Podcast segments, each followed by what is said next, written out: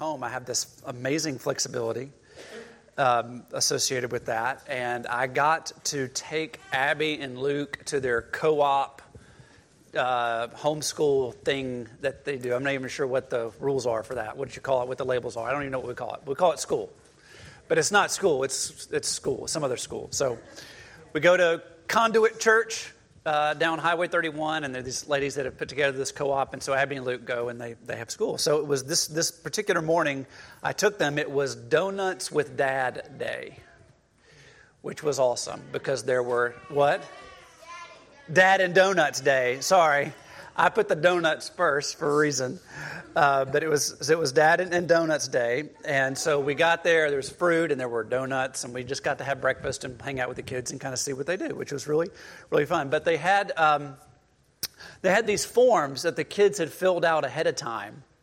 Uh, with their, their teacher, and it, so it would, the t- top of the form said all about my dad, and then so one of the teachers sat down with Abby and said, Tell me your dad's name, tell me how old he is, tell me what his job is, and on down the line. And then somebody did the same thing with Luke, uh, who's six, and Abby was, was eight, and did it with, with him. So Abby's was straight up like prim and proper all the way. You know what I mean? Like it was it almost like like she's a perfectionist that's just going to terrify me later, but that's okay, right? But this thing. But Luke's was awesome in, in a different kind of way. It was uh, revealing what it, the, the, purpose of the exercise was for me to see. Well, there are lots of purposes, but one of the purposes was for me to see their perception of me that they are communicating out to y'all. And I'm going to read you Luke's. My dad's name is Rob. He is 39 years old, which is seven years too young. His job is Eagle Scout. His favorite thing to do is have fun. His favorite food is butter biscuits, which we had this morning, which and I grabbed one and walked over here with it in my hand. My dad, what is something my dad always says? Quote, lower the intensity.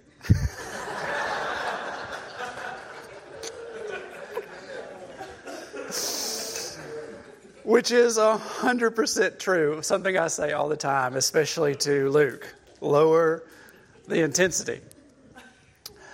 So it might be communicating to you all about me. And in preparing for today's message, I wondered what it would be like if each of us filled out a card about the Lord and how it would compare to that which is actually revealed about the Lord in, in Scripture.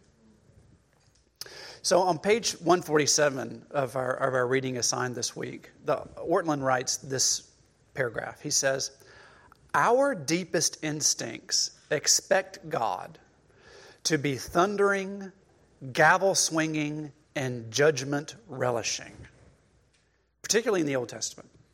We expect the bent of God's heart to be retribution to our waywardness. But then Exodus 34 taps us on the shoulder and it stops us in our tracks. The bent of God's heart is mercy. His glory is His goodness. His glory is His lowliness. Psalm 138, 5 through 6 Great is the glory of the Lord, for though He is high, He regards the lowly. So I want to take a look today with you at Psalm, uh, excuse me, Exodus 34, verses uh, 1 through 9 together. Will you stand with me? And let's read together Exodus 34, 1 through 9. The Lord said to Moses, Cut two stone tablets like the first ones, and I will write on them the words that were on the first tablets which you broke. Be prepared by morning Come up Mount Sinai in the morning and stand before me on the mountaintop. No one may go up with you. In fact, no one should be seen anywhere on the mountain. Even the flocks and the herds are not to graze in front of that mountain. Moses cut two stone tablets like the first one. He got up early in the morning and taking the two stone tablets in his hand, he climbed Mount Sinai just as the Lord had commanded him.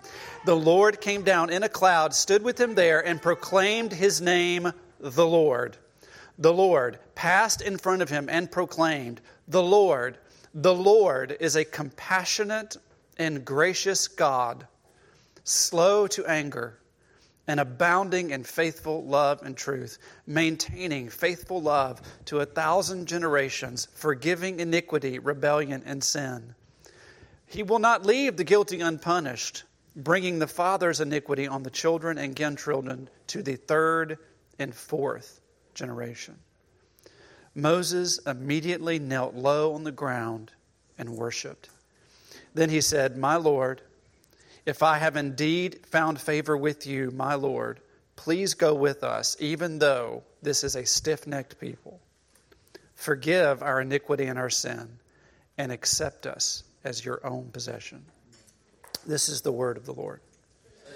Uh, you, may, you may be seated. So there are, um, there are a ton of. It's, you, how to start. Uh, there's too much here, way too much for today. Um, I just we don't have time to unpack all the things that we, we see in this text, and and I hope that's what the community group is for. Okay, so we, we can lay that out more this afternoon or on, or on Thursday. But but in context with the teaching of the series uh, coming coming from this book, I want to focus on the five characteristics that God uses to describe Himself on His card um, five things that he says about his nature. They're right there in the heart of verses 6 and 7. You can see them.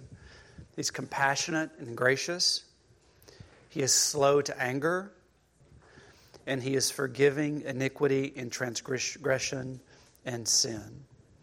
So, those are the five things that we're going to talk about. I'm actually going to start with number three because I think it kind of serves as the middle from which the other four kind of come out from like a flower, okay? Like petals on a, on a flower. So I'm going to look right in the middle of it and then we'll look at the, at the petals. So the first thing I want to talk about is that God abounds in faithful love. You can see it right there in the text.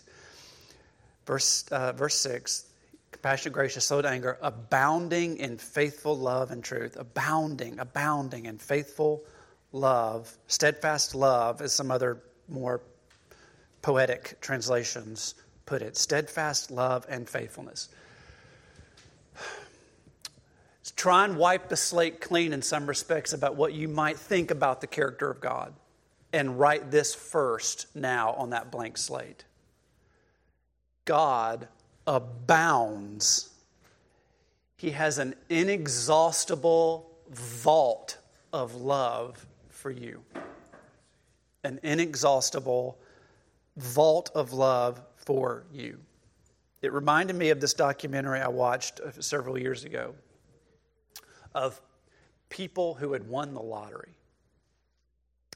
And sadly, most of them had no money left, which is terrifying and speaks to the nature of the human heart, doesn't it? But one of the gentlemen, this was not so.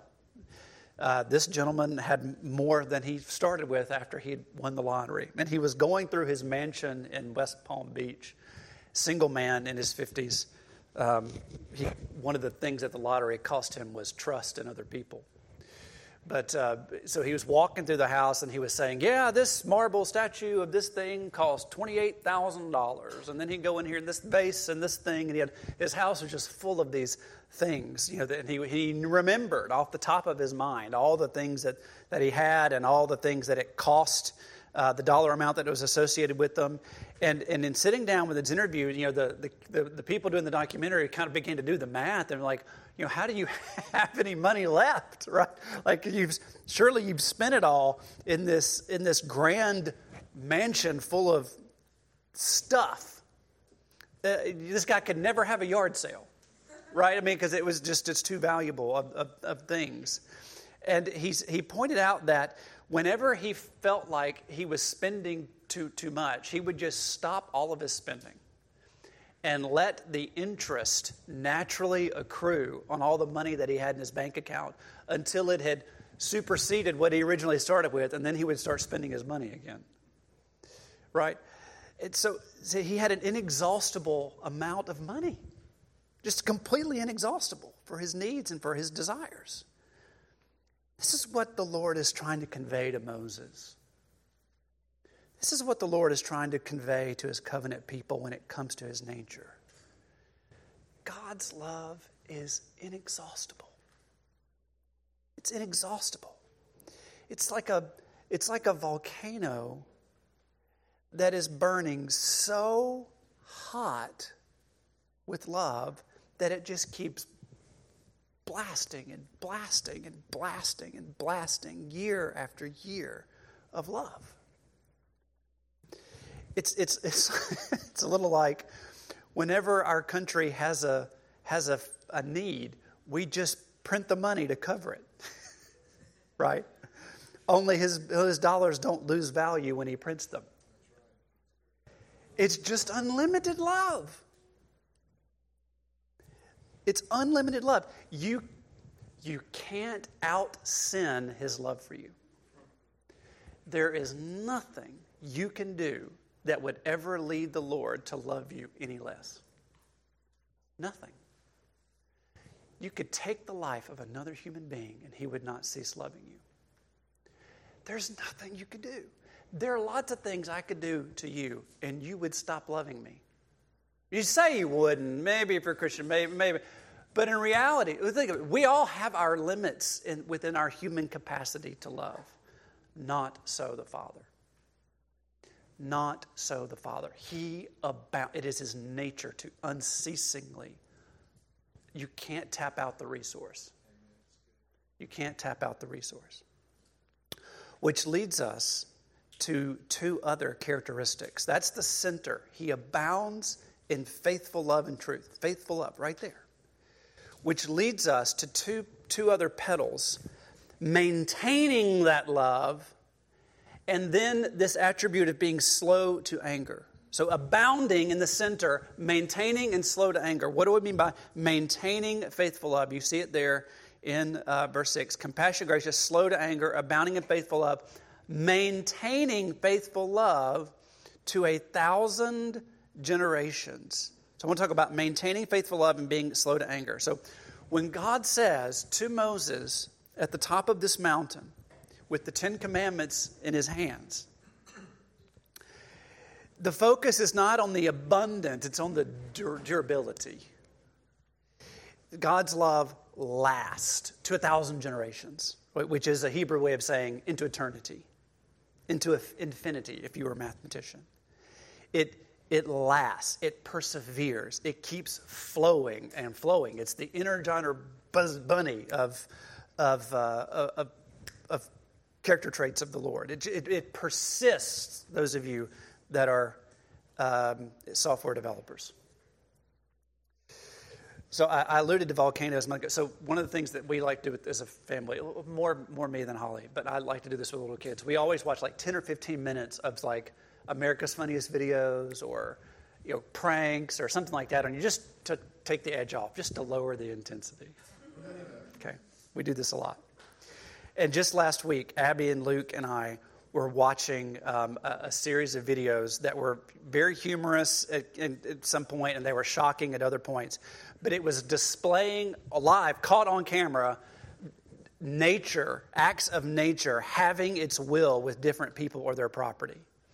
So you had this montage of things like you know, somebody filming a lightning storm or a rainstorm out their patio, and all of a sudden lightning strikes their tree in their backyard you know, terrifying, and a fire starts, and that, that kind of thing.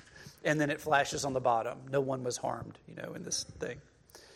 Um, you have Instagram wannabe models out on the rocks of the Pacific Ocean, and a wave comes and just destroys their, you know, their, their pride and their bodies, right? That, that kind of thing. But one of the more boring and yet also very impressive clips showed volcanic lava. Now, if you've ever seen volcanic lava flow, it is not a fast process. It is not a Corvette coming down the highway. It's a turtle's crawl. But there is absolutely nothing that can stop it unless it decides to end. And this lava just kept coming and coming, and it came up a bench like a car.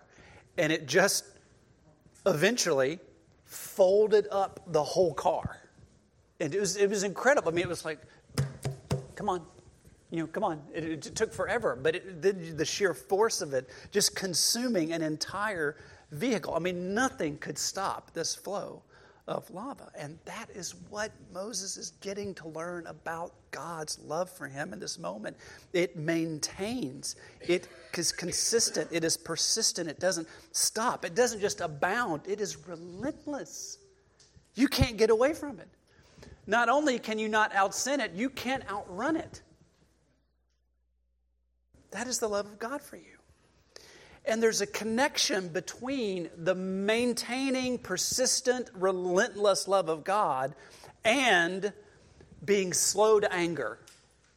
Those two things are connected to each other. Love can't last when a fuse is short. Love cannot last where anger has a short fuse. If God had a short fuse, then his love would not last a day in my life toward me. If his love had a short, if his anger had a short fuse, he, he, he wouldn't be able to love me long because I've given him tons of reasons to be disappointed and be angry. So if, if every time I, I sinned, God went, well, that's it, boom, you know, I would be dead. I'd be just crushed. I'd be blown to, to smithereens even before I got out of the door in the morning right? So, no wonder in saying, I maintain faithful love even to a thousand generations, not just you, Rob, but your kids and your kids and your kids and your kids, and on down the line into infinity. This is manifest toward you individually, toward you specifically as a people, toward you, Moses, toward you, you stiff necked people. This is manifested by the fact that I am slow to anger. I hold back anger. Even though I am righteous and even though I am just, I hold back. I am long suffering in my relationship with you. I am extraordinarily patient in my relationship with you. It reminded me, I played tennis in high school. That was my sport, you know. And uh, there was this guy named, I'll never forget him, his name was David Hollingsworth. He was this little four foot one 14 year old, like, like, how are you even, like, you're this little guy.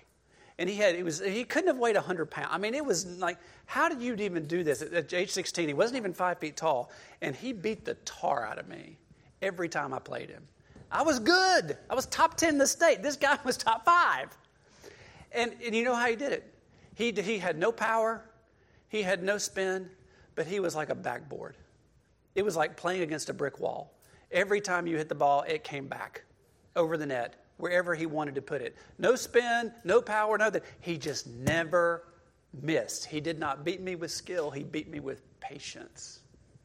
He played until I quit playing, until I could not play anymore. Do you understand that is the nature of God's love for you? That that's how he holds back his anger toward us. He just puts the wall up and just loves us and just loves us and just loves us and just loves us. And there's nothing we could do to outlast him. He's going to outlast us. He maintains faithful love. He guards it and he preserves it. And he's man, this is manifest by the fact that he is slow to anger and quick to love. So, that abounding in faithful love, right in the center. That's his nature. That's his character. That's his quality. That's his attribute it maintains. It's not just abundant, it is persistent, as manifested by the fact that he's slow to anger toward us. Those two, you, you can't maintain faithful love and be hair trigger angry, okay? It's a quick analysis of your own relationships, right? Would like, what's the relationship? But if you, if you find yourself in a hair trigger situation with your anger toward other people, what's that say about how you understand love toward them? Something to, that's a quick application that's not in the notes. The last two that are mentioned in the text are mercy and forgiveness. Mercy and forgiveness. Look at verse 6 and 7. Compassionate and gracious. Mercy, gracious. Compassionate and gracious. Slow to anger, abounding, maintaining to the forgiving iniquity, rebellion, and sin. Forgiving. So you've got compassion or mercy, and then you've got forgiveness of sin. So if God is slow to anger, if God is slow to anger, even though we give him ample reason to be angry because of our sin, then he must be very merciful and forgiving uh, or as the CSB puts it, compassionate and gracious. Let me, let me say it another way. The reason God is slow to anger is not that he doesn't notice our sin, it's that he forgives it. The reason God is slow to anger and maintains faithful love is not that he ignores our sin, it's that he forgives our sin. He, he, he forgives the sin, and not just some kinds of sins, right? So if I'm asking you to, to wipe your slate clean, your, your chalkboard, your personal slate about what you think about God and His character attributes, and to start with this one, start all over. His abounding love, His maintaining love, His slow to anger, His, his compassion and mercy towards you, and His, his forgiveness of His sin towards you. That, that forgiveness part, for those of you that feel that maybe that forgiveness has qualifications, what I'm telling you is it doesn't have any qualifications. There's not a category of sin that, uh, that God's forgiveness is beyond, that's beyond His forgiveness. Um, whatever opinion you have of yourself and the way that you've lived, and you think, well, God can't forgive that, I would ask you to submit your opinion to God's statement about Himself from this text, which is to say, there's absolutely nothing you can do that I can't forgive and won't forgive. That's the only thing that's consistent with the nature of His love. All three words for sin are used in this text. All of them in the, that there are in Hebrew. And it shows us that all sorts of sin and all degrees of sin are forgivable. He piles them up, all the words, all three, to make plain what he means. There's not a single category of unforgivable sin, not a single one. The only sin that is unforgivable is the one that we don't repent from. Because if you can't, if, if you can repent and turn from your sin, then you, you can be for, forgiven. There's just not one that he won't forgive. There's not one. So God abounds in faithful love. It's abundant, it's inexhaustible, and it's persistent. It never stops, it's unceaseless. As demonstrated by the fact that he's slow to anger and merciful toward us and forgiving of all of our sin. That is what God has revealed about himself from the very beginning, Old and New. So, Old Testament and New.